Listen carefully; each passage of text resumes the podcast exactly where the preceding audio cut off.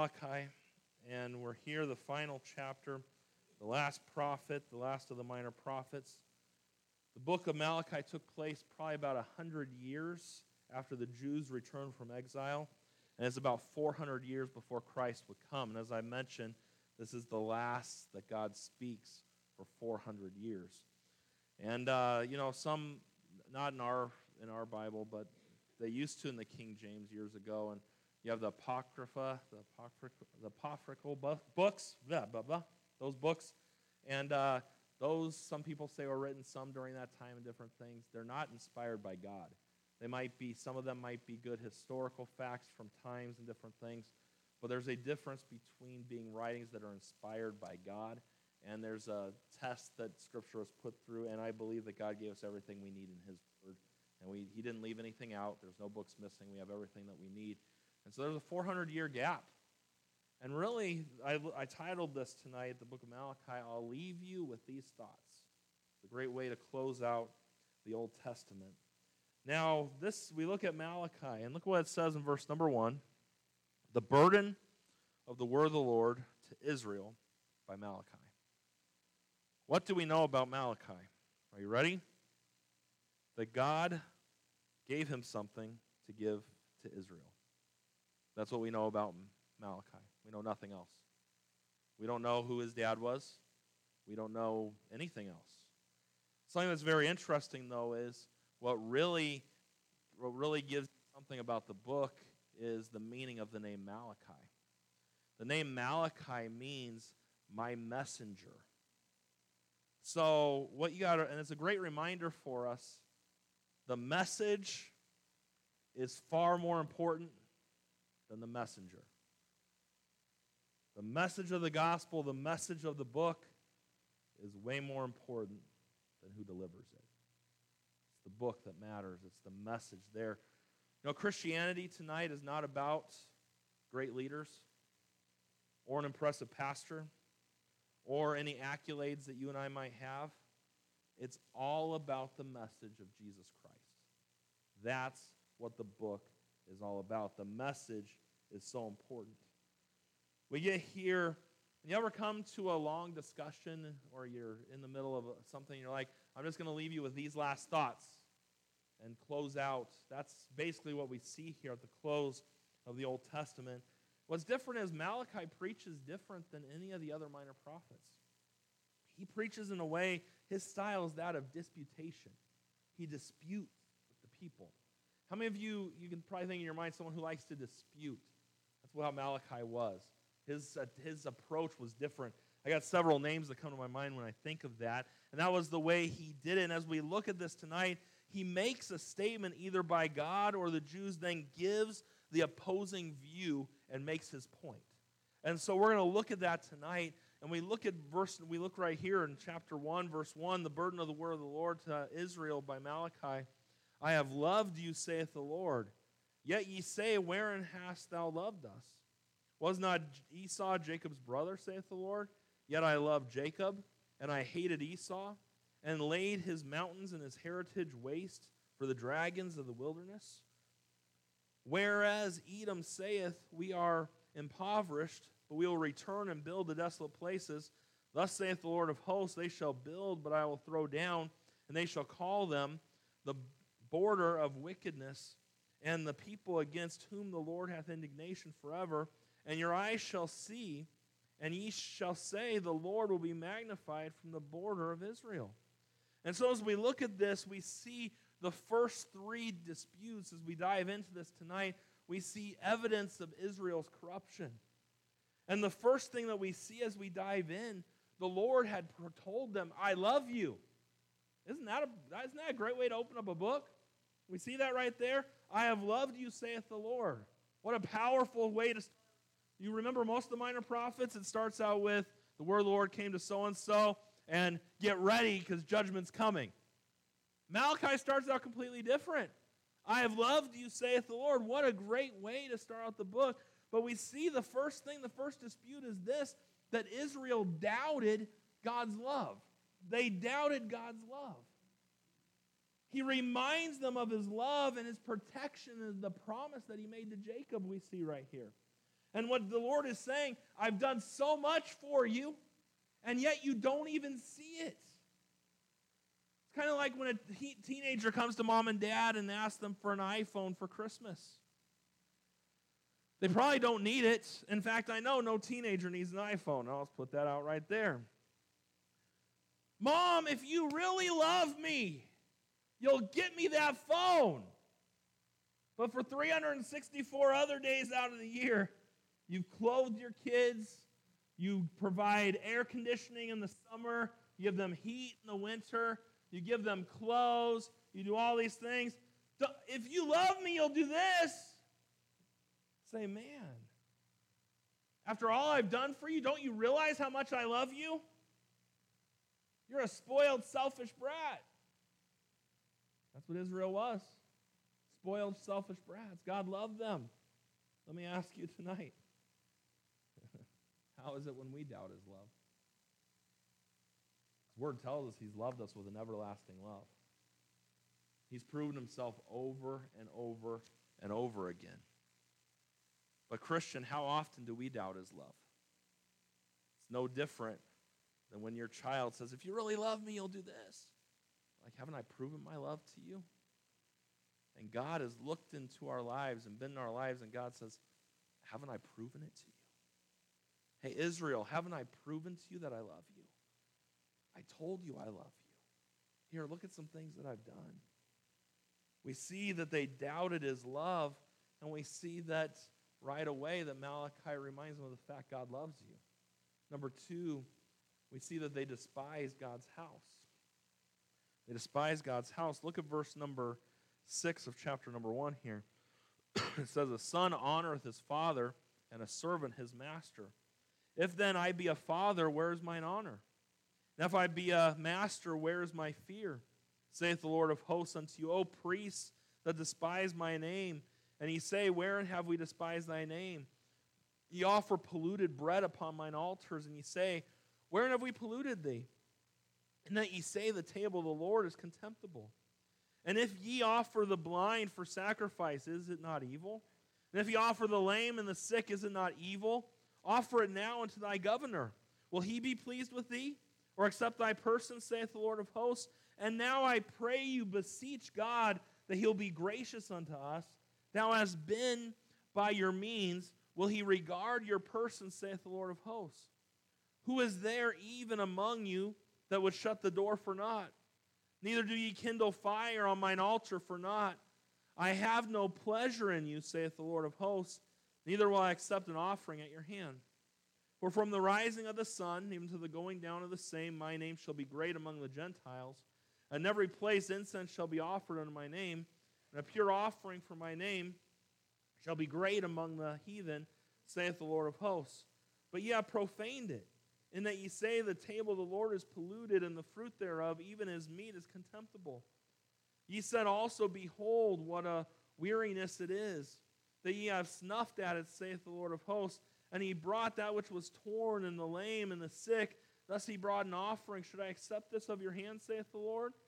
But cursed be the deceiver, which hath in his flock a male, and voweth and sacrificeth unto the Lord a corrupt thing for I am a great king, saith the Lord of hosts. My name is dreadful among the heathen. And now, ye priests, this commandment is for you. If ye will not hear, and if ye will not lay it to your heart to give glory unto my name, saith the Lord of hosts, I will send, I will even send a curse upon you. And I will curse your blessing. Yea, I have cursed thee already because ye do not lay it to heart. Behold, I will corrupt your seed and spread dung upon your faces, even the dung of the solemn feast, and one shall take you away with it. And ye shall know that I have sent this commandment unto you, that my covenant might be with Levi, saith the Lord of hosts. My covenant was with them of life and peace, and I gave them to him for the fear uh, wherewith he feared me, and was afraid before my name. Look at verse number six there, and we got just a couple more verses. The law of truth was in his mouth, and the iniquity was found in his lips. He walked with me in peace and equity. Did not turn away from iniquity. For the priest's lips, should keep knowledge. And they should keep the law at his mouth, for he is a messenger of the Lord of hosts. But ye are departed out of the way. Ye have caused many to stumble at the law. Ye have corrupted the covenant of Levi, saith the Lord of hosts. Therefore shall I also make you contemptible and base before all the people, according as you have not kept my ways, but have been partial in the law. We read these verses, not only did they doubt his love, but they despised his house. And you say, what do you mean by how they despised the temple? They despised it because they gave God the least. You read through here and you see how for the sacrifice they didn't give God their best. They gave him the blame, the the blain, the lame, the blind. Those are the ones that they gave. And as we look at this here and what God wants, God wants his best from his people. What God's telling them is, you're giving me what's left over. You're not giving me the best. And basically, do we have to do this again? It was kind of like drudgery to the people Oh, we're going to the temple. Here we go again. They would go, but they would do as little as possible. They would give God very little. And in doing that, and when we look at this, you look at verse number 8 of chapter number 1. It says, And if ye offer the blind for sacrifice, is it not evil? And if ye offer the lame and sick, is not evil? Offer it now unto the governor. so President of the United States is going to come to your house for dinner. Hey, honey, do we got any leftovers in the fridge we can serve the president? You wouldn't say that, would you? Well, maybe there's probably some people in this world that would for our president. But no, you wouldn't. What would you do? You'd, give, you'd get the very best. You get the best whatever, or have someone cook the best for you and have it ready for him when he came to your house. And the Lord says, Yet you give me the worst what's left. But if the governor came over, you wouldn't do that. You're lazy. You're carnal. You're covetous. The priests are lustful. Wouldn't do anything if there wasn't something in it for them. And what we see here with Malachi is he points to the people's motives. It is true they went to the temple. It's also true that they didn't give God their best. And then, in all reality, in these verses that we read, they didn't even want to be there. It's true they offered sacrifices, but they gave God as little as possible. That's what they did. It's true that they served, the priests who served in the temple, they served, but there was no passion behind what they did. And may I just remind you tonight motives matter. They really do. Why do you serve God? Why are you here tonight? Why do you read your Bible? Why?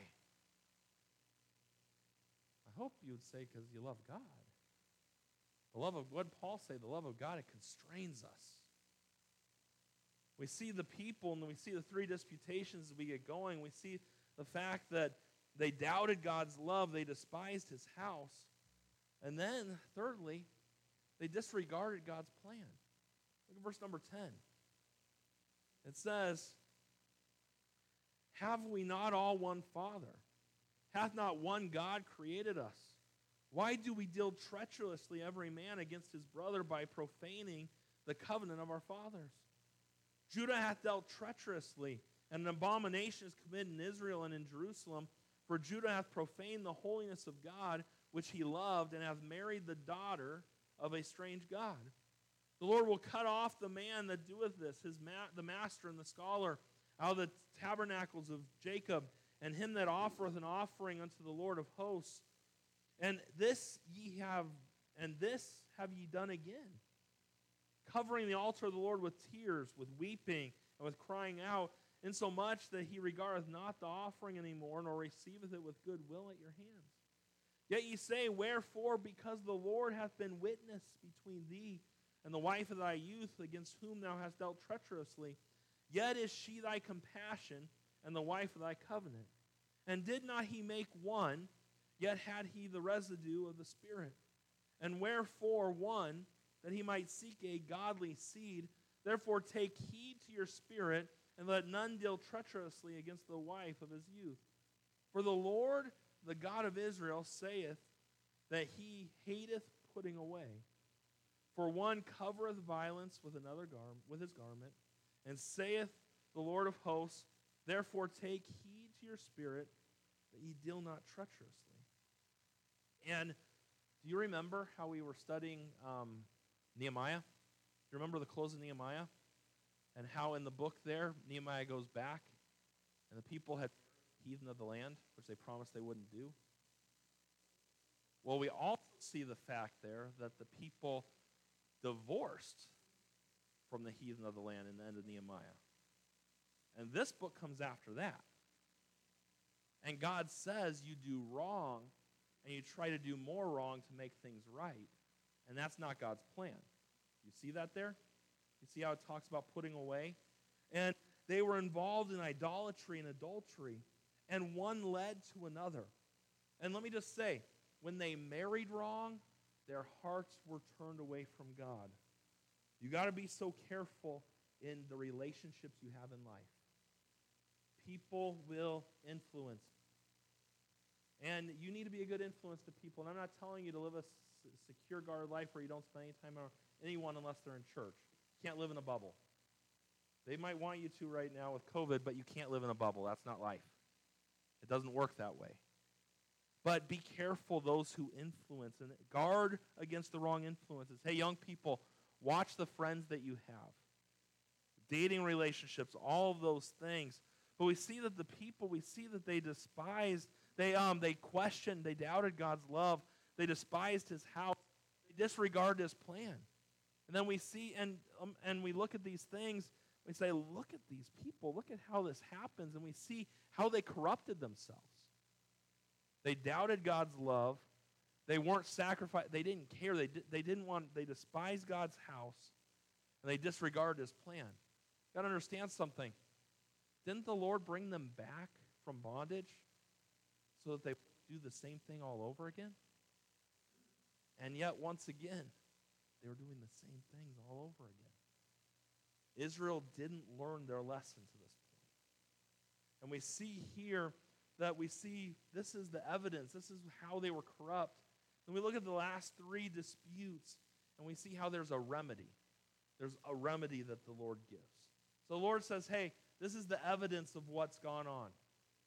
I see the fact you doubt my love, you despise my house, you disregard my plan. But Israel, here's a way to get right. Aren't you thankful that the Lord gives a way to get right? There's a remedy. Aren't you thankful for Jesus? We'll talk more about that in a few minutes. But I want you to see these last three disputes. We see there's a remedy for corruption. What's the remedy? We see the fourth dispute that we see here is the promise of redemption. The promise of redemption. Look at what verse 17 says. I love this. Well, I don't love that this happened, but I just it's just the way it's worded here. Ye have wearied the Lord with your words. The Lord's like, You've just worn me out. You wear me out. You're too much sometimes. Isn't that what you see right? That's what it's saying right there. The Lord's like, you, you wear me out. And I'm glad to see that the Lord gets worn out by people too. There are days when I'm done and I'm just like, I am worn out. Some of you that are watching online tonight, or maybe you're sitting here, sometimes you just wear me out. Like the coffee with pastor, I love the coffee with pastor thing. Where I'm going to continue doing it. But I tell you, when I get done with a day of coffee with pastor, I am more worn out than preaching all day long. It just, whew. But it's good. But the Lord says for the children of Israel here, He's like, Ye have wearied the Lord with your words. Yet ye say, Wherein have we wor- uh, wearied him? When ye say, Every one that doeth evil is good in the sight of the Lord, and he delighteth in them, or where is the God of judgment? Behold, I will send my messenger, and he shall prepare the way before me. And the Lord whom ye seek shall suddenly come to his temple, even the messenger of the covenant, whom ye delight in. Behold, he shall come, saith the Lord of hosts. we see verse number two, but who may abide the day of his coming? Who shall stand when he appeareth? For he is like a refiner's fire and like fuller's soap. And he shall sit as a refiner and purifier of silver. And he shall purify the sons of Levi and purge them as gold and silver, that they may offer unto the Lord an offering in righteousness. Then shall the offering of Judah and Jerusalem be pleasant unto the Lord, as in the days of old and as in the former years. and I will come near to you to judgment. And I will be a swift witness against the sorcerers, and against the adulterers, and against false swearers, and against those that oppress the hireling and his wages, the widow and the fatherless, and that turn aside the stranger from his right, and fear not me, saith the Lord of hosts. For I am the Lord, I change not.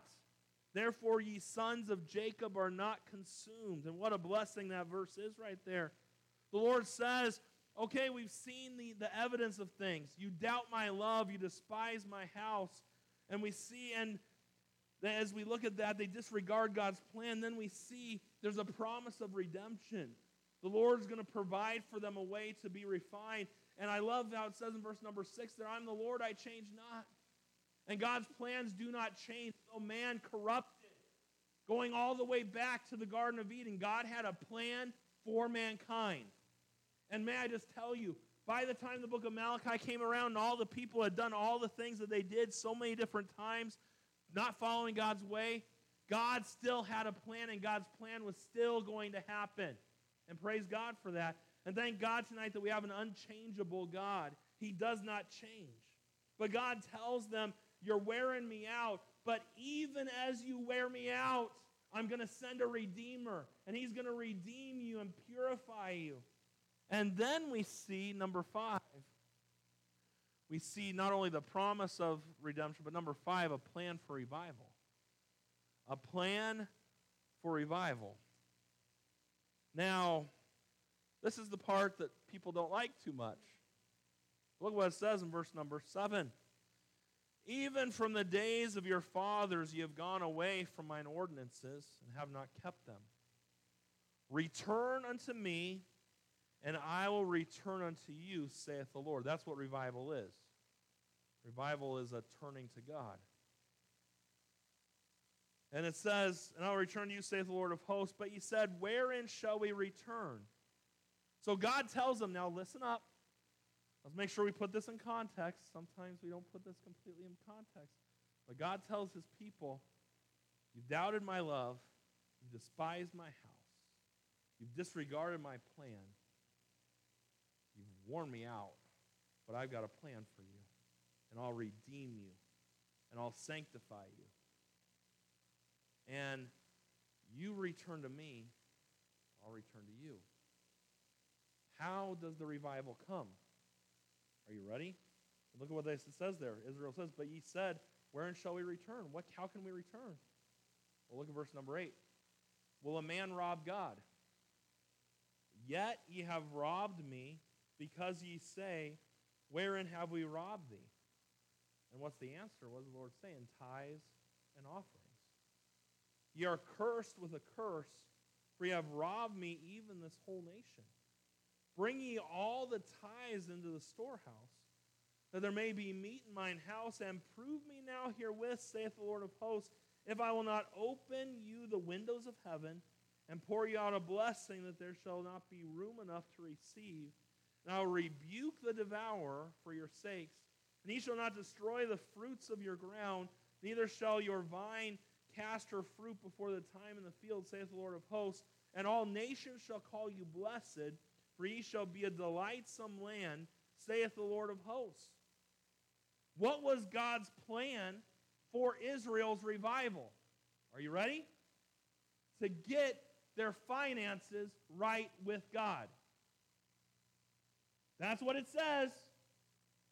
It's interesting to me. God tells them, get your finances right. Get your priorities right. Remember earlier how it said they wouldn't give God the best, they just gave God just whatever? Give God the best. Get your offering right. I can't explain it to you exactly, but this is truth right here. Our finances are directly tied into our spiritual state with God. It's true. I'll say that one more time. I'm getting some looks in the room tonight. Our finances are directly tied into our spiritual state with God. For where your treasure is, there will your heart be also.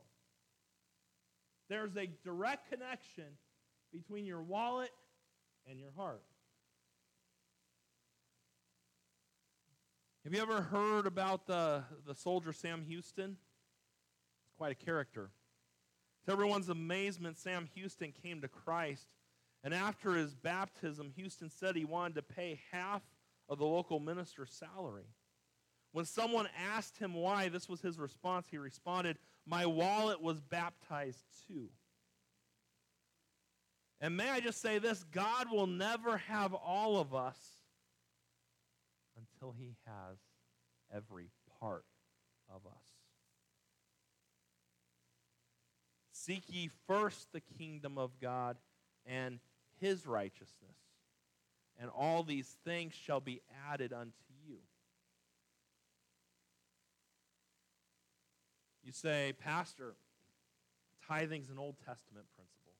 We don't need a tithe today. You know how many times I've heard Christians say that? It saddens me that Christians would have a heart where we're looking at get, getting out of giving to God. We should be looking at to God. Now, if you want to be one of those Christians out there that says the tithing's Old Testament, go for it, okay? And I want you to study some verses in the New Testament about something called grace giving. I think grace giving would go above and beyond the tithe to God. I think the tithe is a great place to start. But we claim we want revival, and God's people, hey, Lord, how, how can we return to you? They're like, you've robbed. God said, you've robbed me. And when we think of robbing, we think of someone going into a store with a mask on. Oh, wait, not anymore. We all go into stores with masks on. I thought about that the other day. I was getting gas somewhere, and these three hoodlums were walking into the into the into the hoodlums, I guess that's what, that's what I called them. But if it were to be seven months ago and they walked into a mini mart with that mask on, I know something bad is going to happen. And now it's the, the new normal. And you know something that's amazing to me? They tell you not to that our masks don't do anything in smoke because the particles are too small. That came from the state health secretary. You know, COVID particles are smaller than smoke particles. So if a mask, a cloth mask, does nothing for smoke particles, it will do absolutely nothing for COVID particles. The masks that do things would be those ones that they use, the N95, the better ones. They can hold, but it's just a it's just a gimmick all the way around. But you say, do I do it? I do it when I go into a store, and do what you need to do. But it's just amazing to me that they they come out, and then you had um, one of the one of the CDC guys say today that wearing your mask is even better than getting a vaccine. It's better. And if everyone wore a mask, this whole thing would just go away. I doubt it. It's amazing what they all say. But anyways, we'll just leave that there, and you can think on that one if you want, or not. But where did I get? Oh, I was th- talking about people robbing. I'm like, where did I get off on all that? That didn't even have anything to do. It's not even in my notes to go off on mass tonight. I don't, you know, I don't do that too often. But we would, we think how it's wrong. How many of you would admit that stealing is wrong? I think we all would. So it's okay to not give God what belongs to Him. That's something for you to think about. If you say, Pastor, I don't believe in tithing, then you talk to God and you make sure you do what God tells you to do. But I'll tell you this if God doesn't have your heart and your finances, He doesn't have your heart. That's a big problem for these people right here. We see that we see the promise of redemption, we see the plan for revival. And then we see number 6, we see the people of righteousness. Look at the end of the chapter there, chapter 3 it says, "Your words have been stout against me," saith the Lord. Yet say ye, what have we spoken so much against thee? You have said it is vain to serve God. And what profit is it that we have kept his ordinances and that we have walked mournfully before the, the Lord of hosts? And now we call the proud happy. Yea, they that work wickedness are set up. Yea, they that tempt God are even delivered. Then they that fear the Lord spake often one to another, and the Lord hearkened and heard it. And a book of remembrance was written before him for them that feared the Lord and that thought upon his name. And they shall be mine, saith the Lord of hosts, in that day when I make up my jewels, and I will spare them as a man spareth his own son that serveth him. Then shall ye return and discern between the righteous and the wicked, between him that serveth God and him that serveth him not.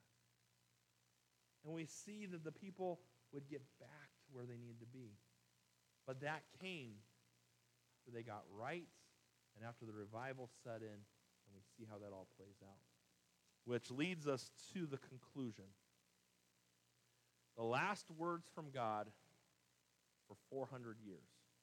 Look at chapter number four. We're going to read all six verses. It's a long chapter here. Think about tonight. Some of you, you haven't read your Bible in a long time. You'll have read the whole book of Malachi tonight. Good job. Here we go. Chapter 4, verse number 1. For behold, the day cometh that shall burn as an oven, and all the proud, yea, and all that do wickedly shall be stubble. And the day that cometh shall burn them up, saith the Lord of hosts, that it shall leave them neither root nor branch. But unto you that fear my name shall the Sun of Righteousness arise, with healing in his wings. And he shall go forth and grow up as calves of the stall. And ye shall tread down the wicked, and they shall be ashes under the sole of your feet in the day that I shall do this, saith the Lord of hosts.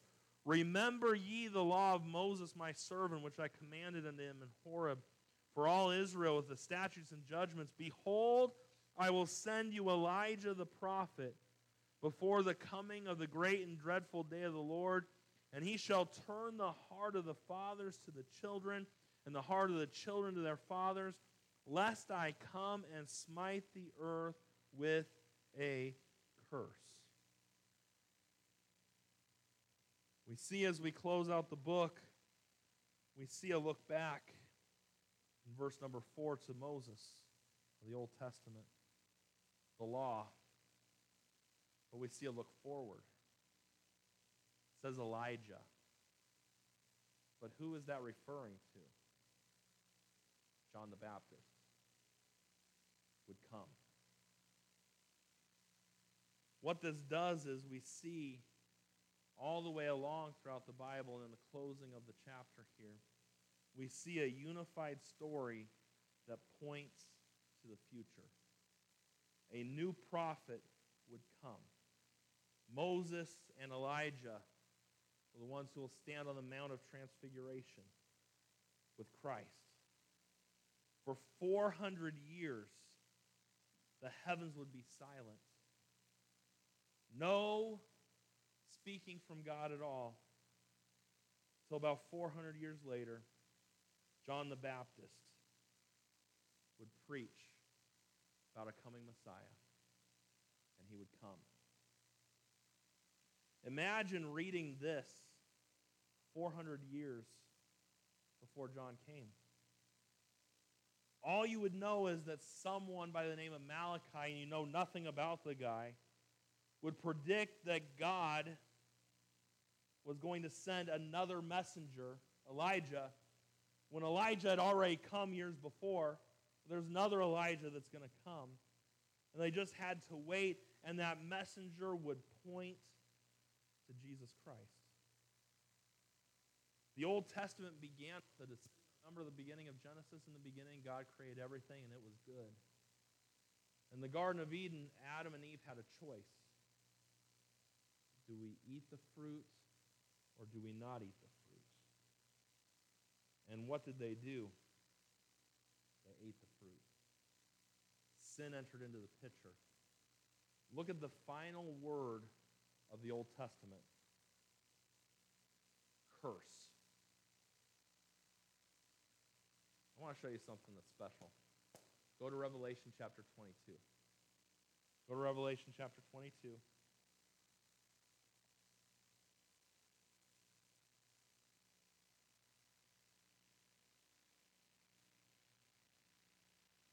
Look at verse number 20, er, verse number 3, Revelation 22, look at verse number 3.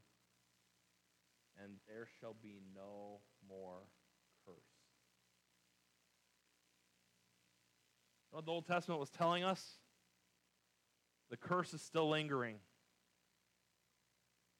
But Elijah is going to come, and the cure is on the way. And that cure is Jesus Christ.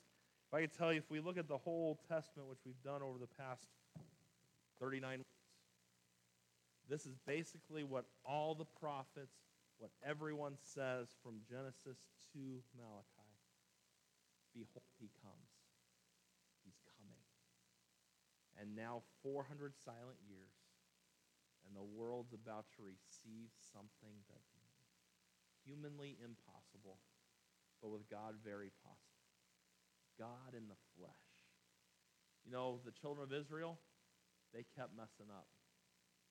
And God gave them chance, and God gave them chance, and God gave them chance, and He gave them chance. And we even read here, You're wearing me out. Close the Old Testament, the Lord's like, I've given you your chance. You can't do it. You need me. You need my son. And my son will be your redeemer.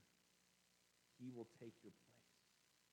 And he'll take that curse for you so you don't have to have that curse. And the whole Old Testament just points Jesus Christ and his coming. Well, on my